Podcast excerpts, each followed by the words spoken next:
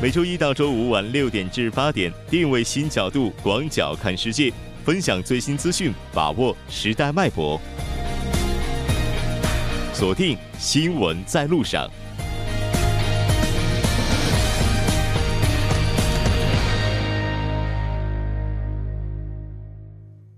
好了，欢迎回来，了解最新热点焦点，锁定调频一零点三 TBS EFM 新闻在路上。稍后第二部节目当中将为您带来半岛之外、首尔新生活以及听首尔。接下来是广告时间，广告过后马上回来。关注半岛之外事态走向，传播全球动态新闻声音。半岛之外。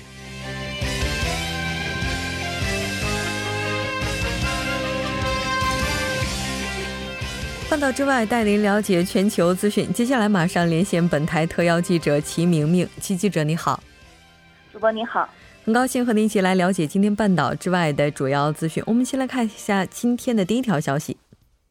好的，第一条消息呢是德总理与内政部长就难民政策达成协议，德政府危机趋缓。嗯，是的，还是先来关注一下具体的报道内容。好的，七月二号，援引法新社的报道呢，德国总统默克尔与内政部长泽霍费尔在难民政策上达成协议。那这意味着之前两人之间的分歧呢，暂时得到了妥协，一定程度上降低了德国政府危机走向恶化的可能性。那金呃基社盟的主席泽霍费尔七月一号晚呢，曾提出将辞去政府和党主席职务。随后，基社盟二号与默克尔领导的基民盟进行了高层对话。那在此过程当中呢，默克尔与泽霍费尔之间进行了磋商，最终艰难的达成了一致。嗯，那这个协议当中关键内容主要是什么呢？这个协议的关键内容呢，包括在德国一旦发现已在其他国家登记的难民身份申请者。其将被送到边境地区的一个过渡中心，而不再像以往那样分散安置到全德各地。而泽霍菲尔呃泽泽霍菲尔表示呢，他与默克尔之间达成的协议呢是非常牢固的，这个是带有双引号的，应该是暗示默克尔做出了重大让步的意味吧。嗯，同时呢，也意味着基社盟暂时不会继续在难民政策问题上对总理默克尔发难。嗯，是的。其实默克尔之前在欧盟参加有关难民问题相关会议的时候，也是积极的去推动，不再认定呢难民最初登陆欧盟的国家作为他的容身之地，而是希望废除这样的一个制度。但如此看来的话，在国内呢是进行了妥协。这条了解到这儿，我们再来看一下下一条消息。好的，第二条消息呢是为避免来自美国的制裁，五十多家企业将逃离伊朗。那这个逃离伊朗的原因，应该是和希望能够躲过美国的制裁是有直接关联的。我们先来了解一下。是的，据《金融时报》二号报道呢，在美国政府表达了对伊朗的高度高强度制裁意向之后，法国最大的能源企业道达尔和标致汽车公司。以及西门子等德国电子企业超过五十个跨国企业表现出了中断与伊朗交易的意向。据了解呢，这些企业虽然表示将继续支持当地政府，但是由于担心美国的制裁，决定撤出伊朗。嗯，是的。那我们也了解到，美国方面已经在访问十三个欧洲以及亚洲国家的时候，警告过，如果他们继续和伊朗合作，可能存在的危险性。是的，美国国务院的政策规划主任胡克就在当天在记者会上表示，他们将对伊朗实施巨大的经济压力，并表示呢，特朗普政府已经对欧洲和亚洲地区的十三个国家进行了访问。他还强调说，对伊朗的制裁呢是很适用于这种攻击性的方式，而对于违反制裁的行为，呃，将毫不犹豫地采取有力措施。他还再次的强调了美国的方针，也就是切断伊朗原产油的进口。对伊朗施加高压的压迫。嗯，是的，应该说这个制裁的水准是非常高的。美国之所以采取这样的做法，我们也来看一下原因是什么。好的，胡克也表示，他们目标呢是把伊朗原油销售收入削减至零，来增加伊朗政权的压力，以迫使伊朗领导层改变在中东地区的行为。美国认为全球有足够的石油备用产能，足以弥补伊朗的供应下降。而特朗普政府现在也是正在敦促其他国家从十一月开始完全停止进口伊朗石油，届时美国呢将重新对伊朗实施制裁，而制裁的目的是施压伊朗，以重新磋商一项新的协议。嗯，是的。在七月的十号到十二号将会举行的是北约会议，不知道在这次会议上的话，特朗普是不是也会向成员国做出同样的要求？这条了解到这儿，我们再来看一下下一条消息。好的，下一条消息呢是来自美国，美国加州山火猛烈扩散，以致颁布居民强制疏散令。嗯，是的，我们看到目前这个山火是一直在持续的蔓延，来看一下具体的情况。好的，二号呢？根据二呃 ABC 等美国电视台报道，上个周末在旧金山东部、加利福尼亚西北部发生山火。二号上午为止呢，这个过火面积是达到了五万九千英亩，大概约呃二两二百三十九平方公里，烧毁了附近的森林，并且向山地方向持续的蔓延。嗯，那目前的伤亡情况以及有关方的应对，我们也来看一下。暂时呢没有伤亡人员的报道，不过山火呢以每小时一千英亩，也就是大概约四点零四平方公里的速度迅速的蔓延。另外呢，受山火余波的影响，旧金山附近城市区域的天空也处于浓烟笼罩的状态。美国气象厅表示，山火因为含有有害气体，可能会引发呼吸道的损伤，因此向居民发出了紧急疏散令。而根据当地的媒体报道呢，当地消防当局也是为了防止火势蔓延到住宅区，设置了警戒线。不过，仍有数百栋的房屋受到了山火的直接威胁。嗯，是的，我们看到现在的话，消防当局也是紧急的疏散了这一区域的一些居民。那这条了解到这儿，接下来我们来看一下下一条消息。好的，下一条消息是多国救援队齐聚泰国昼夜搜救被困洞穴的十三人平安存活。那应该说这条消息呢，也是让很多人关注很久了，因为毕竟事故是发生在六月二十三号的时候。那我们来看一下具体的相关报道内容。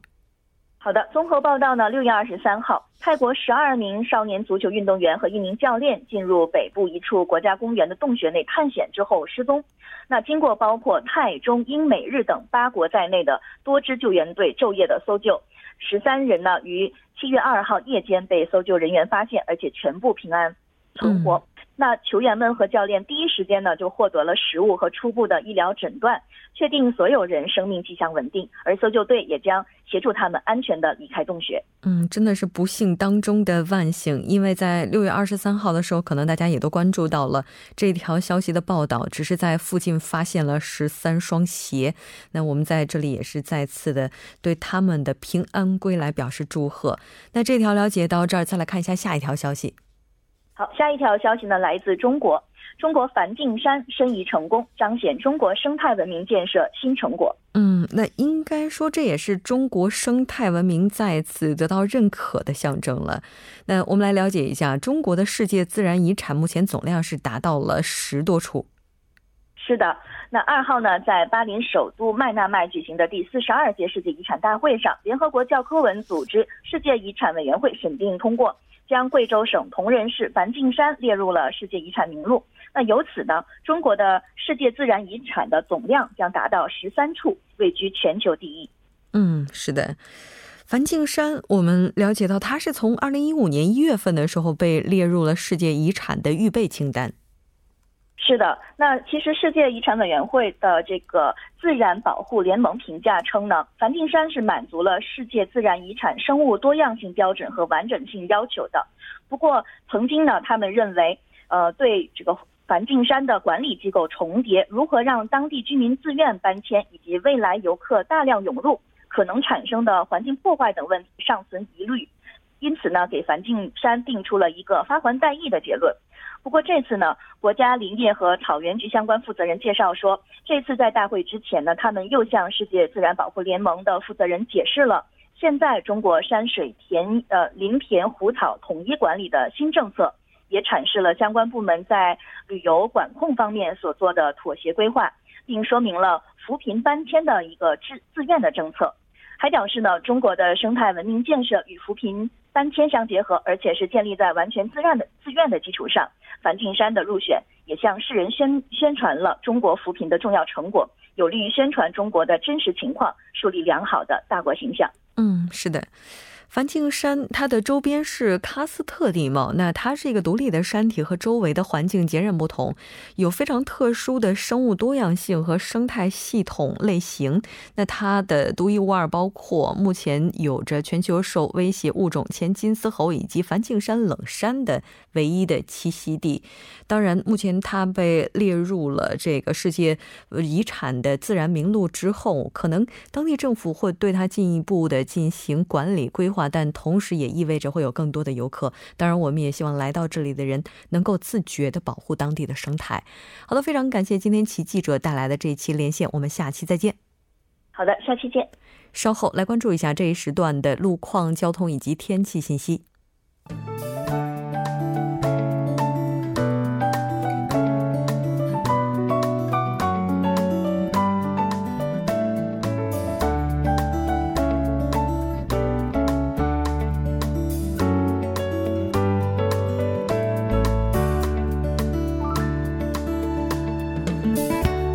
晚间六点四十一分，依然是由程琛为大家带来这一时段的路况及天气信息。我们先来关注一下来自首尔市交通情报科发来的晚高峰实时路况。第一条消息来自奥林匹克大路成山大桥至杨花大桥方向，目前呢，在该路段的四车道上发生了交通事故，还望后续车辆保持安全车距，提前变道行驶。接下来是在龙马山路中华中学至千斋十字路口方向。之前呢，在该路段二车道上进行的道路施工已经结束，路面恢复正常。下一则路况来自江边北路九里方向盘浦大桥至汉南大桥路段。不久之前呢，由于交通事故影响而无法通行的一车道，目前已经解除交通管制，您可以放心通行。好的，我们继续来关注天气。今年第七号台风派比安对韩国济州岛地区的影响呢，仍在继续。东海东部海面有十到十二级大风，台风中心经过的海面呢，则有十二到十四级的大风。内陆地区雨水均甩手而去，气温稳步上升。明天高温持续，大部分地区的最高气温呢在三十到三十二度左右。公众出行时请注意及时补水和防晒。一起来关注首尔市未来二十四小时的天气预报。今天夜间至明天凌晨多云转晴，最低气温二十三度。明天白天。多云转晴，最高气温三十一度。好的，以上就是这一时段的天气与路况信息，我们稍后再见。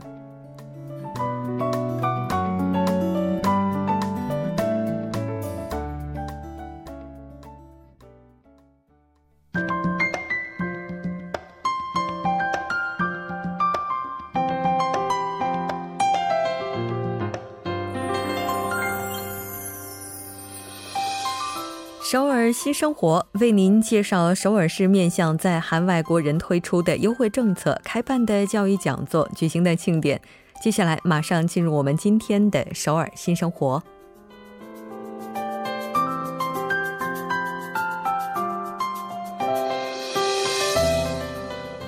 来看一下今天的第一条消息。那第一条消息是专门为外国游客提供优惠的2018首尔夏季购物节已经在首尔盛大开幕了。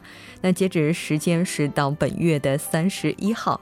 活动期间，在百货店、免税店、大型购物中心、主要服装以及化妆品店的住宿、文化娱乐。餐饮、服装、美妆、医疗、购物以及其他七大领域，会为游客朋友提供大幅度的优惠折扣。与此同时，我们看到首尔官网推出的外国游客首尔转转卡也将享有优惠折扣。二零一八首尔夏季的购物节品牌以及优惠活动的详细情况，您可以参考官网。那官网的网址是三 w 点 s a l e 点 v i s i t s e o u l 点 net，那也就是三 w 点 sale 点 visit 首尔点 net。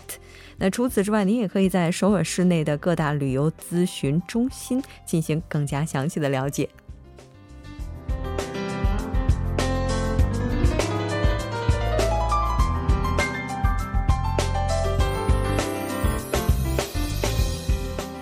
看一下今天的下一条消息。那这条消息是由江东区多文化家庭支援中心组织的韩国文化体验活动，现在开始招募参与者。这次活动的时间是七月十八号、二十五号、八月二十九号、九月五号。那具体是从下午的一点半进行到四点半。这次活动主要面向的群体是入境未满五年的移民者以及外国朋友。那这次活动的地点就是在江东区多文化家庭支援中心的内部教育场。除此之外，在外部也会有一些课程。活动的内容包括体验韩服、探访德寿宫以及西大门刑务所。体验韩国传统的四无游戏以及打鼓。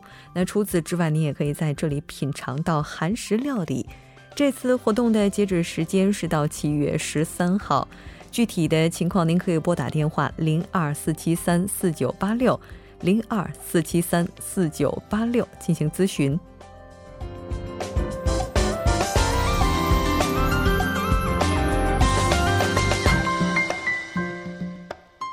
再来看一下今天的最后一条消息。那这条消息是仁川东区多文化家庭支援中心提供的二级咖啡师三四级的这个培训课程，三四期的课程培训班。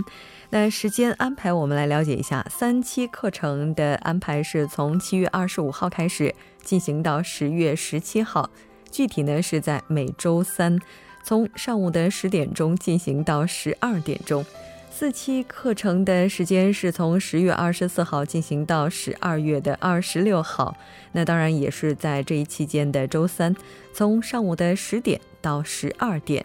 这次活动呢，主要是面向结婚移民女性以及多文化家庭的成员。那这次活动的地点安排是在仁川东区多文化的 Love House。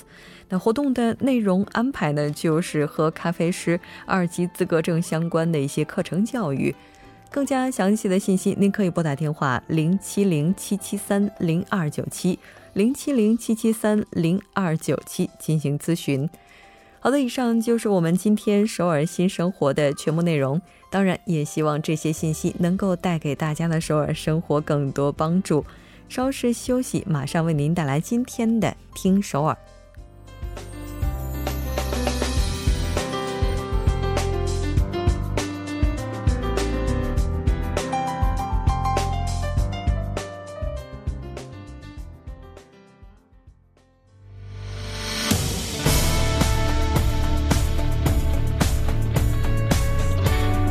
您现在收听的是《新闻在路上》。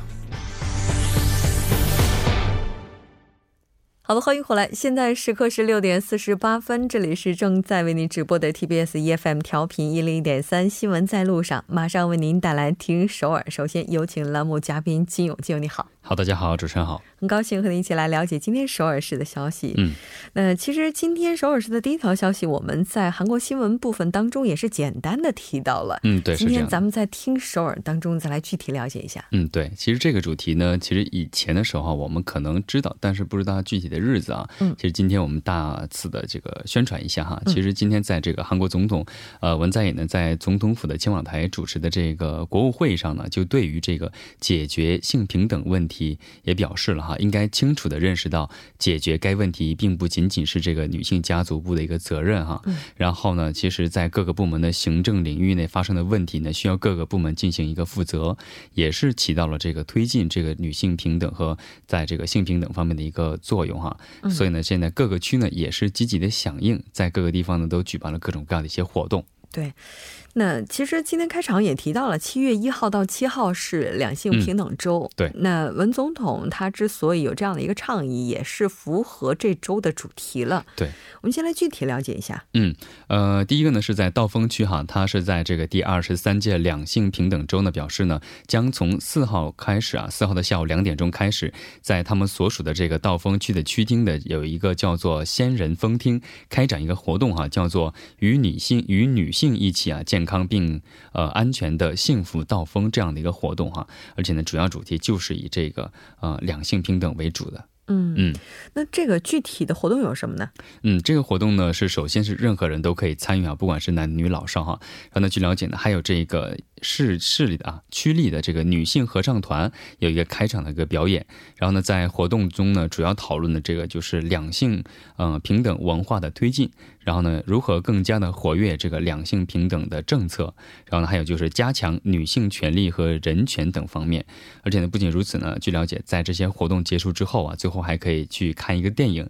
这个电影也是我觉得选择的也是别有新意的啊。它这个电影呢，也是在这个韩国国剧啊国际女性电影节上曾经上映过的一个电影。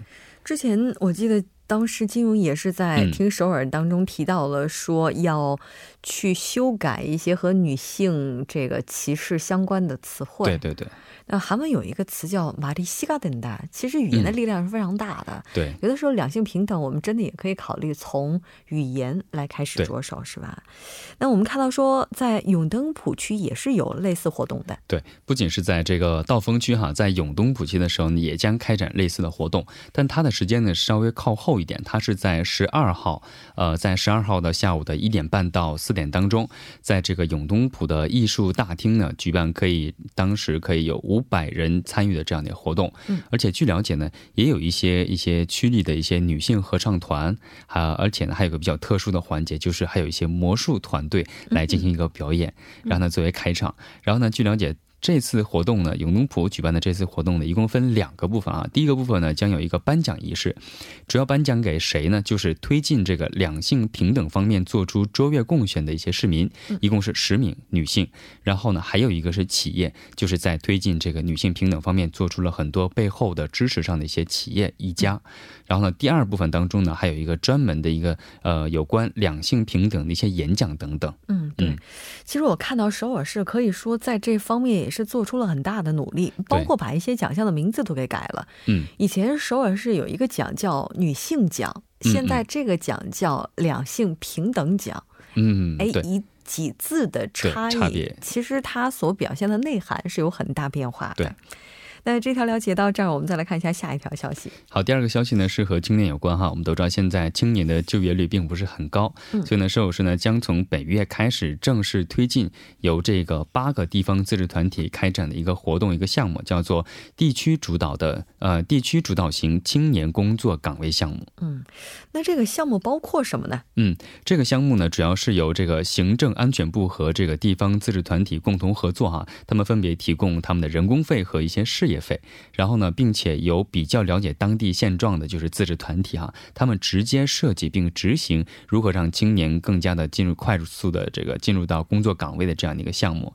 这个事业的类型呢，包括比如说呃地区定居的支援型。然后呢，还有就是啊，创业投资的生态型，嗯，然后呢，还有就是民间就业链链接型，就是能够让民间企业和一些青年们能够连接起来的这样一个活动哈，嗯，然后呢，主要呢就是针对满十八周岁到二十九周岁的这个未就业的青年都可以参加，嗯，是的。这其实我最近一段时间听韩语广播也发现啊，就各个台的话也都是加大了去帮助或者是传递青年就业相关信息的这样的一个力量。那我们看到说，上个月首尔市还进行了一个招标。嗯，对，刚才说我们介绍，一共有八个地方自治团体是参与了这个项目哈。其实上个月的时候呢，首尔市以二十五个自治区为对象进行了这个事业的招标，然后呢，最后呢选定了比如说江西区、城北还有九老等八个地区的十七个项目。然后呢，首尔市呢计划呢通过这些项目，一共提供二百六十六个青年就业岗位。嗯，而且呢，这一次这个是从本月中旬开始招募哈召集，然后呢详细的信息呢，可以参考这个首尔市的这个就业门户网站，是 job 点 so 呃 s o 点 g o 点 k r，或者是可以通过这个呃各自所在的这个八个区的公共的这个网站上，他们有一些招聘的公告文，可以参考一下就可以了。是。这咱们其实从昨天的时候也提到了，五十二小时工作制从七月一号正式开始推进了。嗯，那对于很多的企业来讲，它可能也会遭遇一个用工不足的问题。当然，也希望借这样一个机会，能够为青年创造出更多的岗位。那我们再来看一下下一条消息。嗯，下一个消息呢是，收视表示哈，家长们可以从这个产地开始直接观察，呃，供给给学校的一些餐食啊，这些食品和原材料它的流通渠道，而且呢还可以提出自己的宝贵意见。哦，那这是个什么项目呢？嗯，这个项目呢，其实目的很简单，就是首尔市呢，为了提高父母们对孩子饮食的这个在学校饮食的这个信任度，成立了一个由首尔市小学、初中还有高中家长们组成的一个环保共餐放心食品守护团。这个守护团呢，就是这些家长们来参与哈。然后呢，直到明年的二月份为止，守护团呢还将在这个产地供应食品的过程这个整个过程当中监督。督它的供应到学校供给的这个整个的流通渠道，嗯。嗯，从它的呃种植的这个原产地，然后在它中间的运输过程，再加上学校的加工过程，就是从一到最后的整体的过程，都会学校呃家长进行监督，就是监。督全流程，对，监督全流程啊。嗯，其实现在的话，据我了解哈，就一般的这些小学还有中学，他们会有家长联合会。对，家长联合会的话，会在每天供餐之前就来到学校里，先把。就今天中午学生要吃的饭，先吃一遍，先尝一遍是吗？啊，对，这个还第一次听说哈。嗯，有很多的学校现在都是在采取这样的方式。但你说去监督这整个原料的生产，包括采购，嗯，这还是挺新鲜的一件事。对，应该算是现在刚才穆主播说的一个升级版了哈。通过可能是通过手机或者是通过网是网络，可能是更加的确认，更加的节省时间。是的，也希望通过这样的方式进一步来保障孩子们的健康。嗯，非常感谢金勇带来今天的这一期节目，我们下期再见。好，再见。那到这里，我们今天第二部节目就是这些了。整点过后马上回来。